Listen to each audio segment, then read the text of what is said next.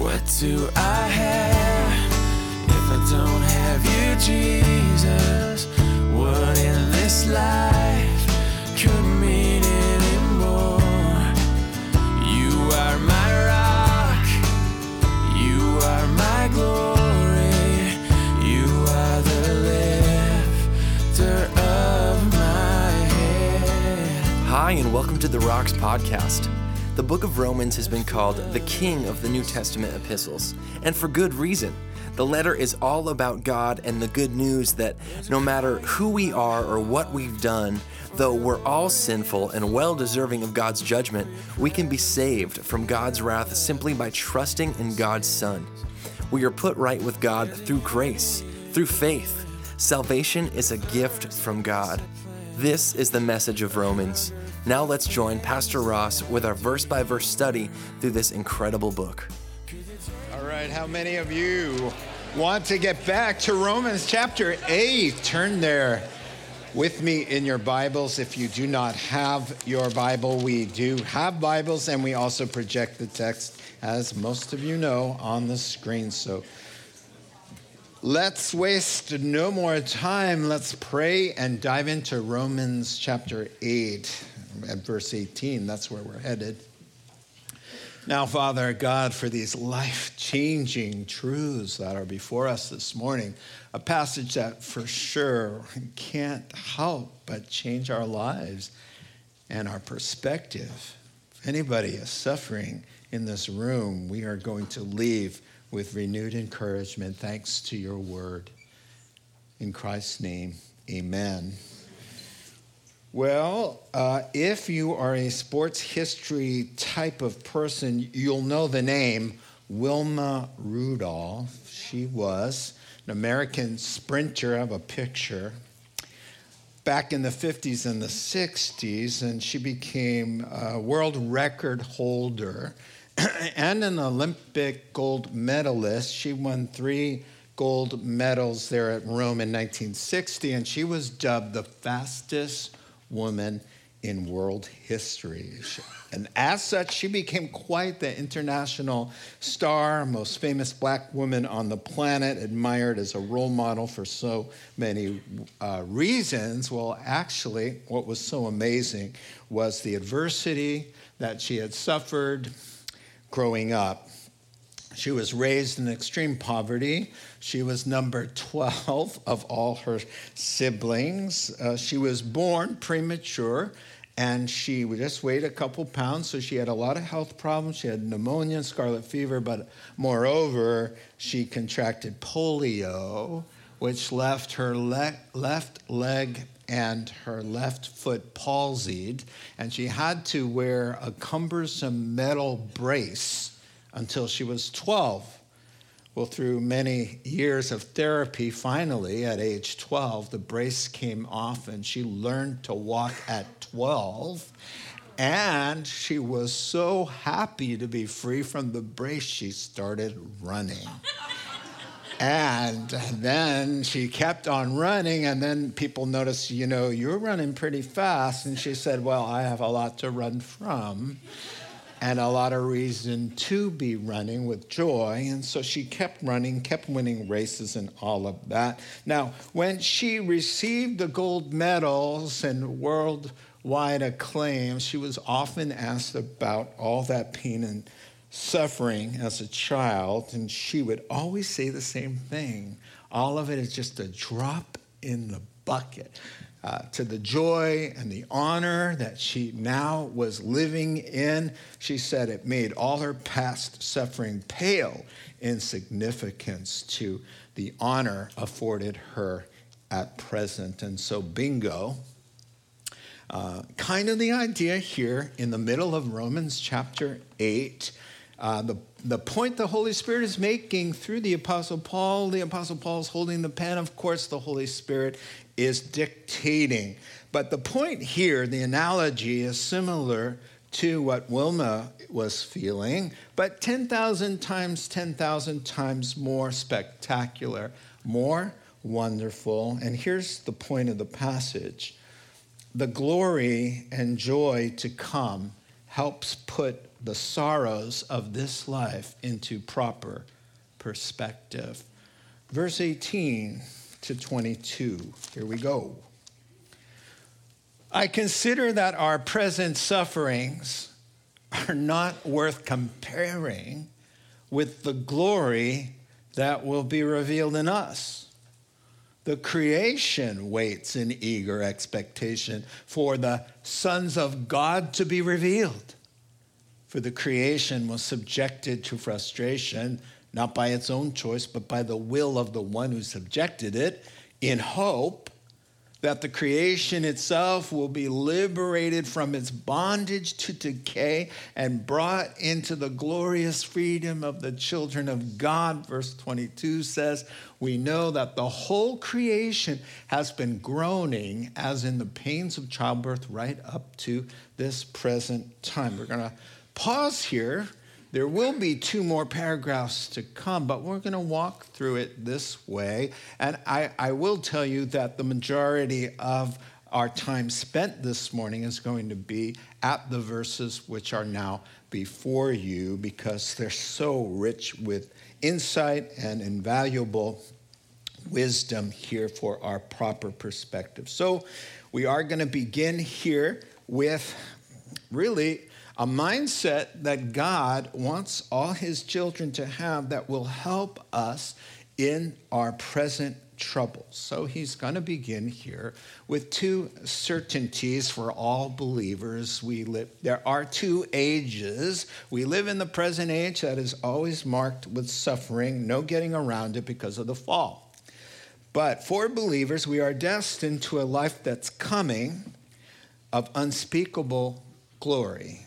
And there's no stopping that. Those are two realities that we've got one foot in suffering and really one foot ahead of us in faith in this unspeakable glory to come.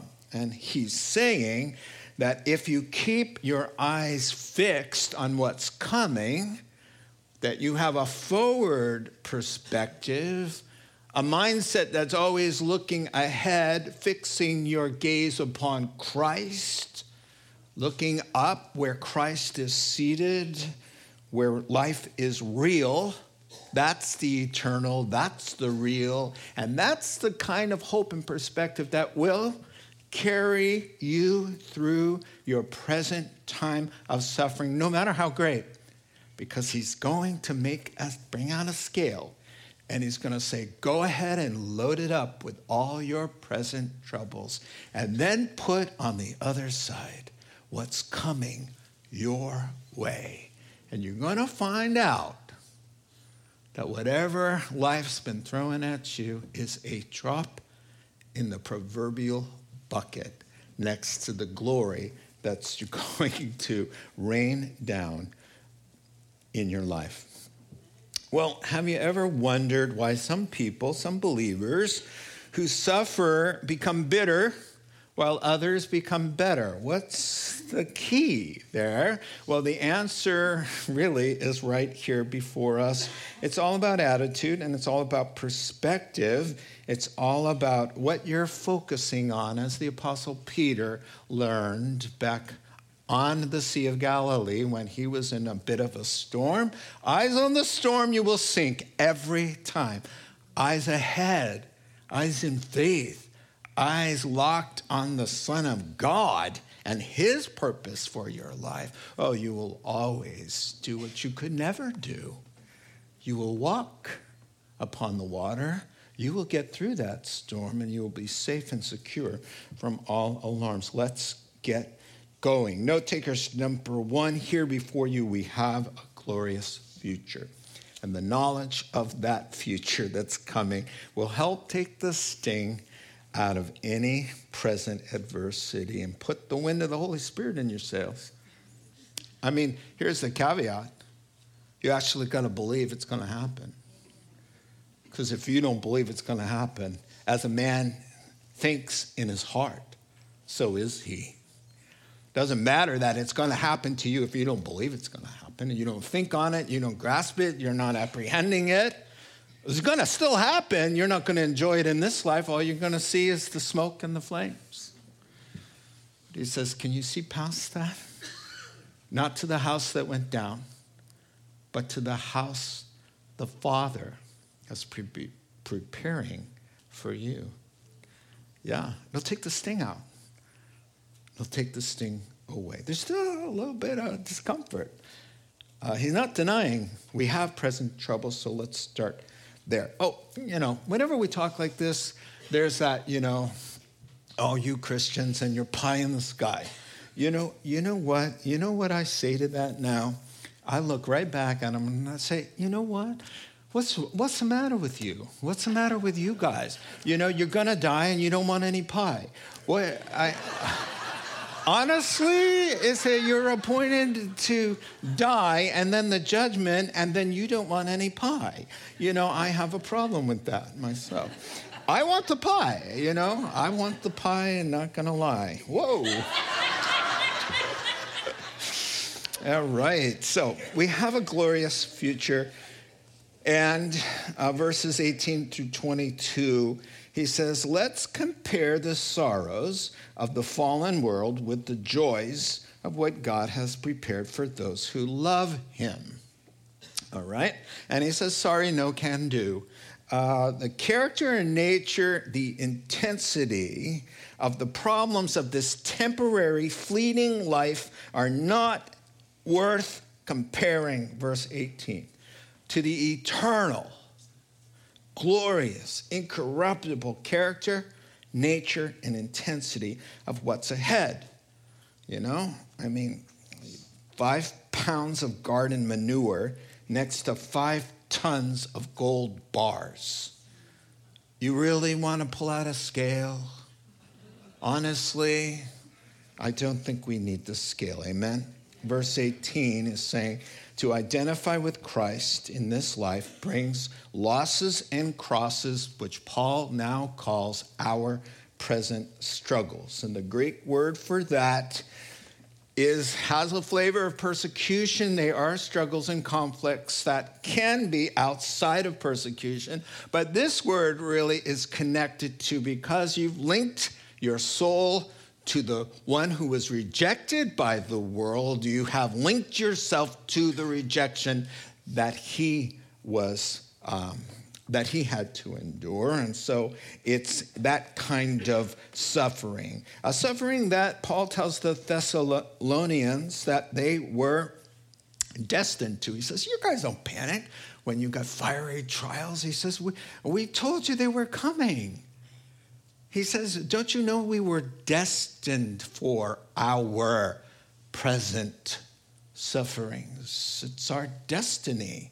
Now that's 1 Thessalonians chapter 3 verse 3 will never be preached in some circles because they're lying to people telling them what they want to hear that God only wants happy things for you and bigger and better things and the best things.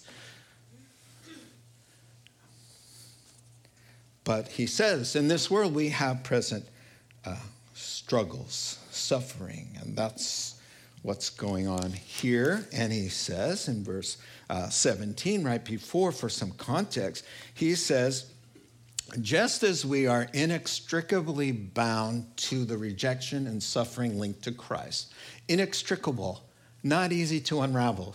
In fact, you cannot unravel it so too, as we are permanently fixed to Christ and the suffering that goes with that, because they rejected him, they mocked him, they killed him, they didn't receive his teaching.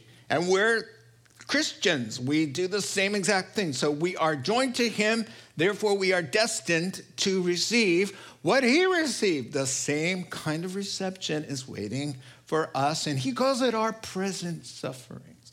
And he says, in the same way now, you are inextricably joined to his glory because you have a cross and there has to be a crown. You have a death, there has to be a resurrection.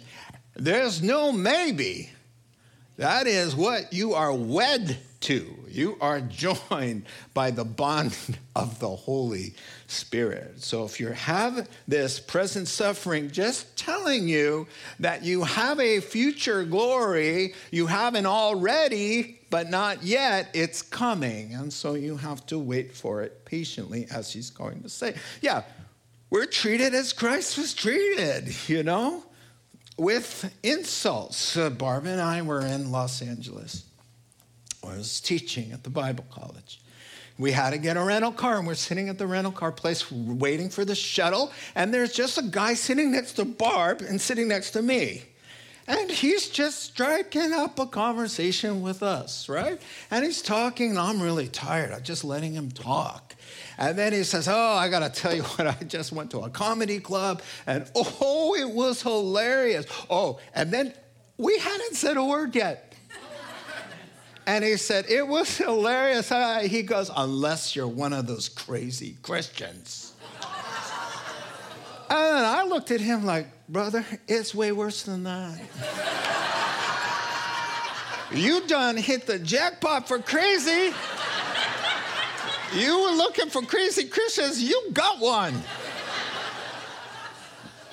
My word. Yuck, we're crazy. We're crazy. We look around at an intelligently designed world and we think there's a creator. And we want to love him and do what's right and have wisdom and discretion and to be filled with good deeds. Yeah, that's crazy. Opposed to somebody who thinks, does the math like this nobody plus nothing equals everybody and everything. Yeah, that sounds wise. All right, I'm done with him. I am done with him. All right. He says, just as you are linked to crazy, you are linked to glory and renown and honor in their sights. There is coming a reversal of fortunes where the first will be last, and the last crazy, narrow minded, hateful, intolerant ones will be first. And it's coming to a neighborhood near you. now, he says, let's pull back and think. Stack all the insults and the problems and, and the conflicts and the suffering that comes in your own heart. We suffer every day without the help of any persecution. I suffer every day telling my bad self no. Every single day, he says, daily, you tell your bad self no. You deny the flesh. You pick up a cross. The cross isn't a chaise lounger or whatever it's called. it's an instrument of execution. And he says, that's yours every day. We suffer. We suffer. Stack it all up on one side. He said, let's just bring out the scale, stack it up. Why don't you add my life in there? Five times flogged, three times beaten with rods, one time stoned nearly to death, chased like a fugitive from city to city, incarcerated in dungeons over and over and over again, loss of relationships, shipwrecked a day and the night, floating around in the ocean, no food, no water, no clothes, no friends. My former friends, his former wife. Where is she? Pharisees had to be married. Where'd she go? Despaired for our very lives. Stack it up. Stack it up. And then on the other side, put this glory. This word means weighty, splendor, magnificent brightness, majestic royal honor. It's all caps wow to the power of 10 million. Stack that next to your present suffering and buckle your seatbelts because I'm going to point out something to you in the text staring at you that is mind blowing. Notice how Paul describes this future glory. He says it's a glory revealed not to us, though we will see him, not around us, though we will live in a bejeweled city and walk on streets of gold, that have gates of pearl but our troubles are not worth comparing to the glory revealed in us. This is something that he repeats again in verse 19. He says, The creation waits in eager expectation for the sons of God to be revealed. Phillips has a great uh, translation of that verse 19. All of creation is on tiptoe, waiting for the sons and daughters of God to come into their own. The same thoughts occur here. I think I sent it over for the slide, Second Thessalonians 1:10. On the day he comes to be glorified in his holy people and to be marveled at among all those who believed. I want you to see what he's saying. Glorified in, there's another verse, I think it's in Colossians. When Christ, who is your life, appears, then you also appear with him in glory.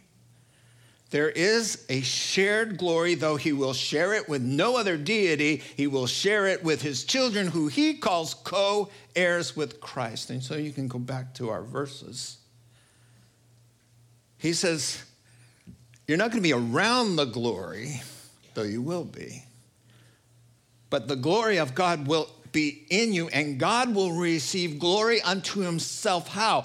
Through the revelation of what he's done in our lives, with us standing out in front. He says, stack that on the other side. Put that on the scales. Here's what the commentators gasp every single commentator I wrote was like, uh, can we even catch this sublime truth? We expect the verse to read The creation is waiting eagerly for Christ to be revealed. And we know that's true.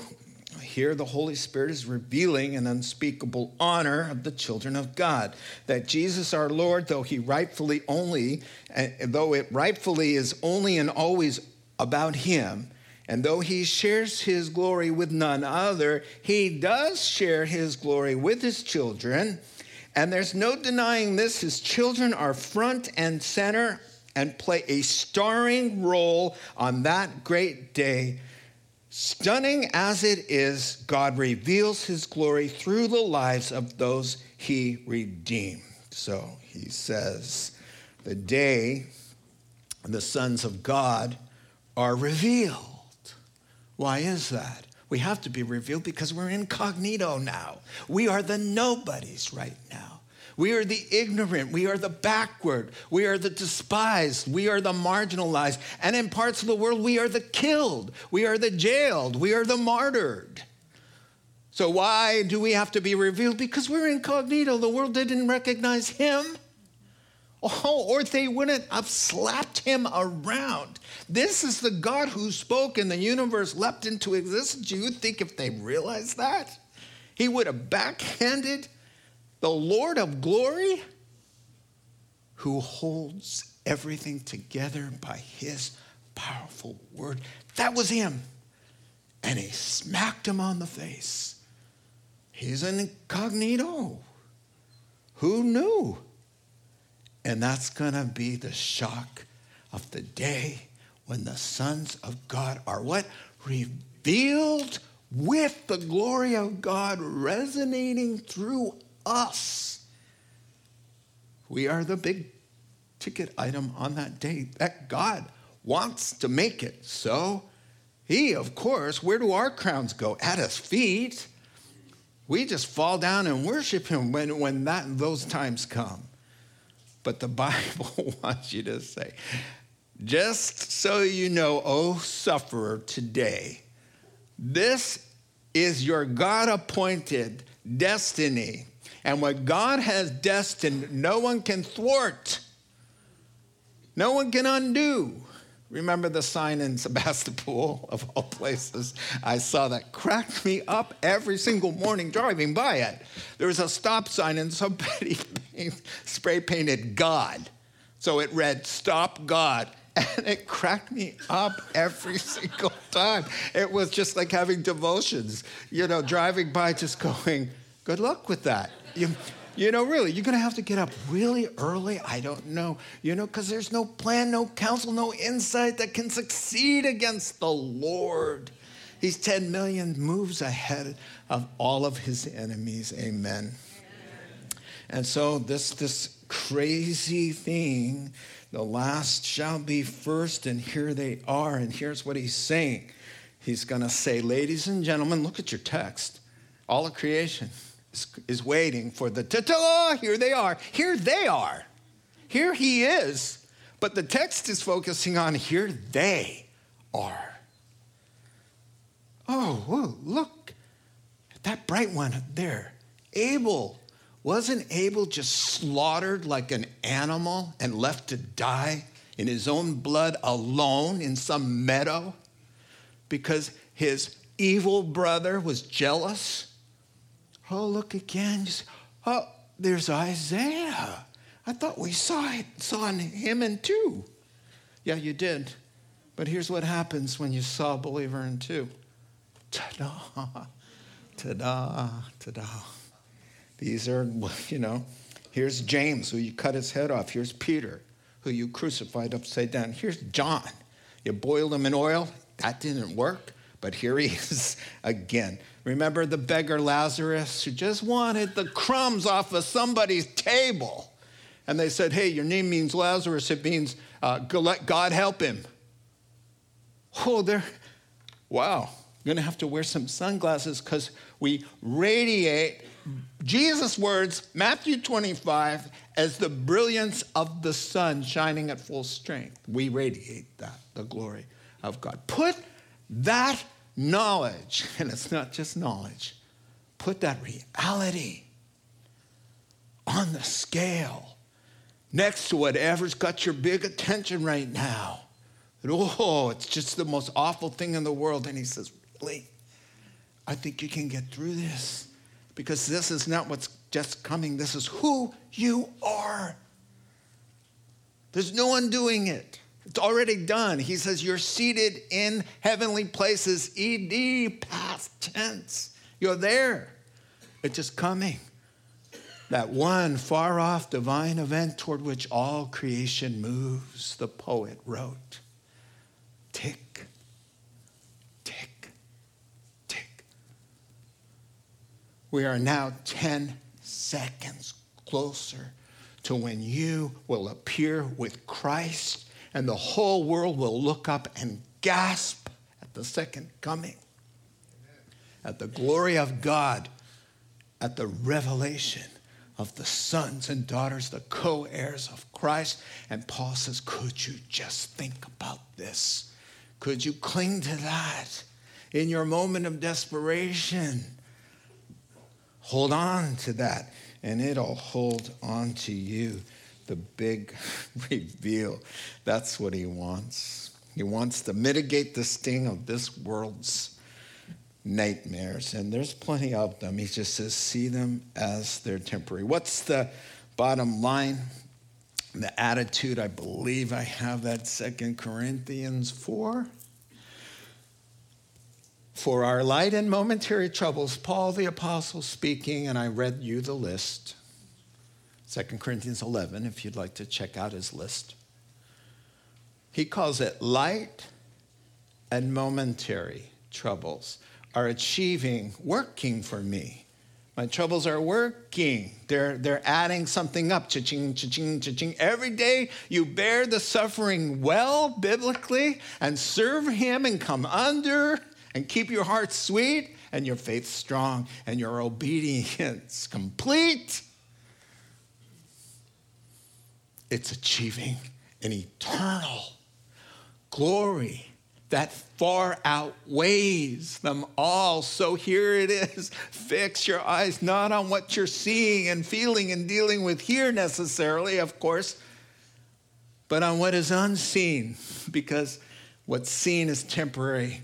But let me change this here. But what is unseen is eternal and real. That's what's real. Because if we get to a place where, where the old order of things has passed away, then what we're dealing with is not real because it's not lasting. It needs to be eternal to have any weight at all. I think you know what I'm getting at. Well, we got to move forward back to those verses. It's a big day, the day of the Lord. and it's a big day, not only for us, but all of creation. Look at this creation took a hit. The creation took a hit when Adam and Eve did their thing. They took the plunge, and they and uh, let me paraphrase what you're looking at, verses 20 to 22. All of creation is on edge of its seed. It's groaning and frustration under sin's curse subjected to bondage to decay by its creator. Notice, not because something was wrong with the creation, but God put an out of order sign on the planet after we sinned against him. And death came and death spread everywhere. This is why. But he did so, he hung the out of order sign on the planet in the fall. And he, and he did that in hope that the frustration of a world that is laboring under bondage of futility and sin and curse would allow the perfect backdrop for people to say, hey, what's wrong? I need a savior. The world is crazy. It's upside down. It doesn't work. So he subjected it to frustration in hope that we would see and feel that and turn from our emptiness and the frustration in our bodies and in this world, in the ground, the planet, the whole thing is out of order. And he says that's what's going on. The botanical world, the zoological world, the earth itself is plumb tuckered out and longing to be free in a poetic sense, and you know. So he said there in Genesis 3 Cursed is the ground because of you because of what you did. And he said, now it's going to be a nightmare. That's when the sign came out, out of order. Oh, no, now you're going to have thorns and thistles, bro. Wasn't it beautiful to walk through the garden of paradise of Eden? You didn't see any thorns or thistles or poison sumac. You don't see anything like that. Now he says you're going to get poisonous plants, weeds that choke out the life, the ground, the planet itself, earthquakes, volcanoes, tsunamis, cyclones, tornadoes, floods, famines, fires. How did God ever let this happen? What? This is one small part of the problem of sin. And the consequences of sin never cares about who just happens to be in the vicinity it just starts spreading, whether you love God or not. This is the world, our present sufferings, is because it was poisoned by an all corrosive, corrupting force that just creeps in and destroys. You know, mudslides, sinkholes, you name it. Put in a poetic way, the earth is groaning. It's not, this world is not what God intended it to be. Even the animals. You've watched those uh, Planet Earth. Wonderful. I love that. When I click on that, I just, just the, the thumb stops because I'm happy. And that slow motion of the great white shark breaching the water and chomping down on a sea lion entree. And it's just, you know, my heart goes out for the little thing, you, you know, but a shark's got to eat, right? And so that's what happens there. And then the African savannah. These gazelles are grazing on the African savannah. And then you hear bum, bum, bum. and one dumb one goes out by itself. You know, it just needs a break, okay? I,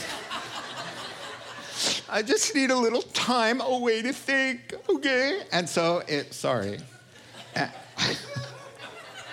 and it wanders off to think, you know, and while it's thinking, bum, bum, bum, somebody else is thinking it's called a pride of lions. And they come, and it's a slow, brutal, terrible death. I myself, I gotta change the channel. I don't like to see stuff like that. But you know what? A lion's gotta eat. But you know what? A day is coming. Jesus called his appearing at the renewal of all things, and that word means new birth. He said that in Matthew chapter 19. Here's a, just a little preview of what's coming for the sharks and the sea lions. It's Isaiah 11. The wolf will live with the lamb, the leopard will lie down with the goat, the calf with the lion, and the yearling together and a little child will lead them. The little kid will be right, right there with the lions and the wolves. The cow will feed, will feed with the bear, not on the bear. Or, no, well, sorry. On, yeah. well, in this world, the cow does feed on the bear. Uh, uh, their young will lie down together. They're all going to be friends. And the lion will eat straw like the ox. The infant's going to play near the cobra's den because it's going to be, it's going to be a friendly snake and which is no such thing now. No, there isn't. that one you can email me. Feel free. They, verse 9, they will neither harm nor destroy on all my holy mountain. The animals.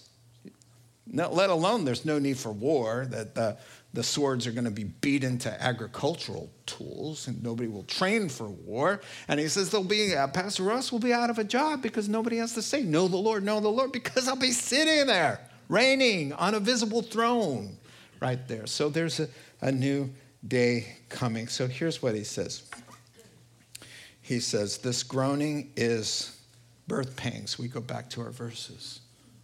Birth pangs, not death pangs.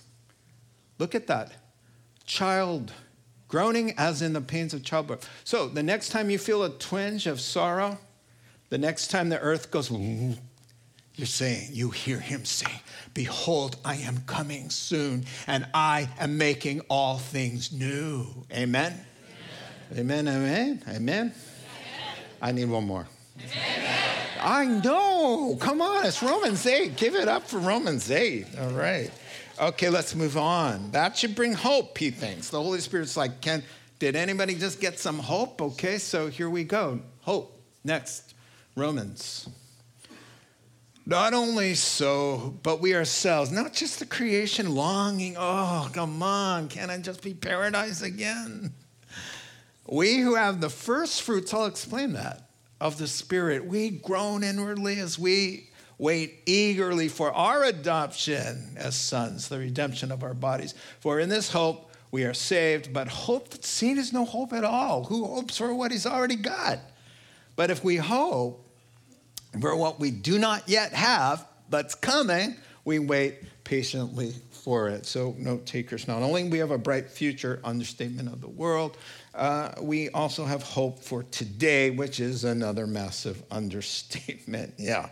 So it's not just the earth that's weary in creation, it's us. Inner groanings really means this the consciousness of how short we fall and more. The desire to do the right thing and the inability, many times, to do it Inner groanings in your verse, it means being grieved in a world that's filled with hate, rage, and immorality. I used to be, I still sort of am, a news junkie, right? I no longer watch the news. Why? Because I want some peace in my house. I don't want to hear the latest what? The latest example of how the world has deteriorated into senselessness, into hate, into rage. I, I'm sorry. It may show my age, but I'm listening to classical music these days. I can handle it for about 12 minutes. I'm getting better and better at it. I think as I age, I add on five minutes a year. Inner groans like Lot, who had to live in Sodom. And the New Testament says, oh, just so you know, Lot living in Sodom, he was, the word is tortured in his righteous soul. And why? Because of the things he had to hear and see. Yeah, so we're, we're groaning in our what? In our present sufferings. What? While you're groaning, you're groaning what?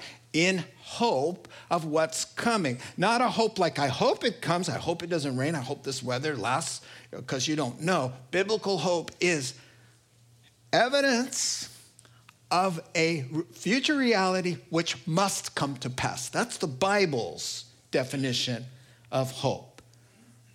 Whether or not it comes to pass is never a question with biblical hope. It's out there, it's real, it's just not yet here. So that's why he says, listen, that's the definition. All that we've been talking about is invisible and yet to come. It's on its way. But since it's not here, guess what? We hope for it. That's the definition. And he says, by this hope we're saved because it's already and not yet. So we're hoping for our hope. There's a verb and there's a noun. We're longing for the completion of what he calls the full redemption of our bodies, the adoption as sons and daughters. That's what he's talking about. Now, this this will blow you away, and I love it so much. We got to speed things up, but we're going to get there. It says, "We hope, we're hoping, uh, we who have the first fruits. First fruits, Leviticus 23 it's a Jewish feast, it's a holiday. And it was like Thanksgiving. And here's what they did they take the beginning of the crop, the first of the crop, bring it in, offer it up to God as uh, kind of saying, Thank you for this uh, prototype of that which is following behind. This is the first of much to follow. That's the idea. Now, the New Testament uses first fruits as a metaphor for that very thing, as a, as a deposit of the good things to come. So here's what he's saying We are hoping, not, not as people who've never known of what's coming, because we've already tasted a slice of the pie. All we're wanting now is the full pie. We want the whole thing because we've got, Dave, you got a little pie right now on your mouth there. Right. And what, what I mean by that is Dave has tasted, Dave has been changed. John and Casey and Marianne and Brent, everybody has a past that we've been raised to new life. We've been transformed. We've sensed the love of God. We're not who we used to be. We've had the pie. He says, and that's what exactly it means. It means the first fruits of the Holy Spirit means we've got the deposit that guarantees the complete final purchase of the thing that money has been spent and put down for. That's what first fruits means. So there's no such thing as blind faith, and there's no such thing as hoping without evidence. We have the evidence in our own hearts. Look in the mirror. Look at who you used to be. Don't look at how far you have to go. Look in the rearview mirror. Wow, that's more encouraging to me. Amen.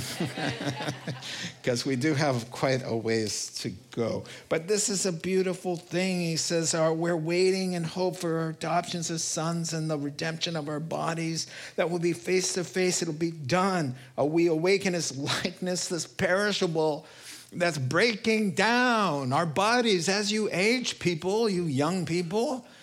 All the belts and hoses have to be replaced. Everything. You know, I told you the doctor's new line to me. And, uh, you know, I'm like, my fun, uh, you know. And he goes, How old are you? Uh, you know what he's saying? Get used to it. No, there's no fix for that. It's called being 59 and a half. Oh, I changed doctors.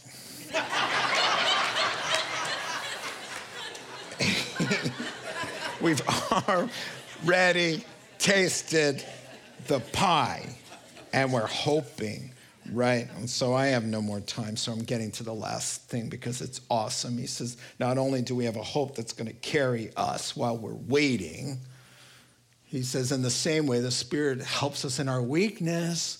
We don't know how to pray.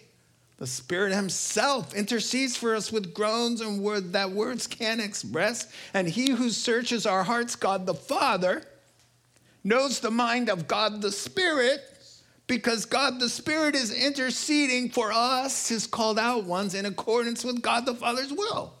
So you have two members of the Godhead helping out in your prayers, which he calls weak sauce prayers. All right? Yes, of course they're weak. The Spirit is willing, the flesh is weak. We want to get up and start our day in prayer, and then the phone gets us, our attention, and then we don't. We neglect prayer. If total hours of prayer per week were published on our foreheads, we would all be wearing headbands. and if you were thinking, not me, you got other problems. we could all be praying more. And so here's what he's saying He's saying, the Holy Spirit takes the cry of your heart when you go, he goes, got it. And he brings a groan. He brings the unspeakable, the things that we are beyond our eloquence. He knows before a word is on our tongue what we need, what we're feeling, what we long for. The dream you could never put into words. He says, Got it. God the Father's in there doing a search. And God, the Holy Spirit, says, This is what it's about. And launches a heat seeking missile that hits the target every time with your stammering and your stuttering and you're not thinking. You don't know what you need. James says you pray and you're all so self absorbed. That's why nothing's happening because you're so me, me, me focused. Well, this is a friend, a counselor, a comforter who lives in our hearts for one of his purposes. He's got a, a many purposes. One of them is to take what you can't say, weak as you are through the fall, and to put it in the language of God and send that thing right bullseye every single time. It makes me not want to pray less. It makes me want to give him more to work with. Last comment. A mom came up to me. She said, Pastor, tell me how to pray for my son. Raised him the right way, got involved in evil things. He can't stand us, he can't stand the truth. He's lost, and I'm watching him go down the road, and I know where that road ends. How can I pray for my son? and a single tear rolled down her eye. And I said, You have just prayed the most eloquent, powerful prayer possibly you've ever prayed in your entire life with that one tear. The Holy Spirit takes that and puts it before God in a language that touches and moves the heart of God on our behalf. He says, line all of this up with what's going on today in your temporary, fleeting life, which, by the way, all of that stuff is redeeming and having actual positive effect, although uncomfortable. Put that together, your leg brace, and remember the gold streets you'll be reigning and ruling on. Let's pray together. Father God, we thank you. We love you. We are inspired. God, help us with every bit of energy we have, every fiber of our being to, to allow the Spirit of God to change our attitudes to change our perspectives, God.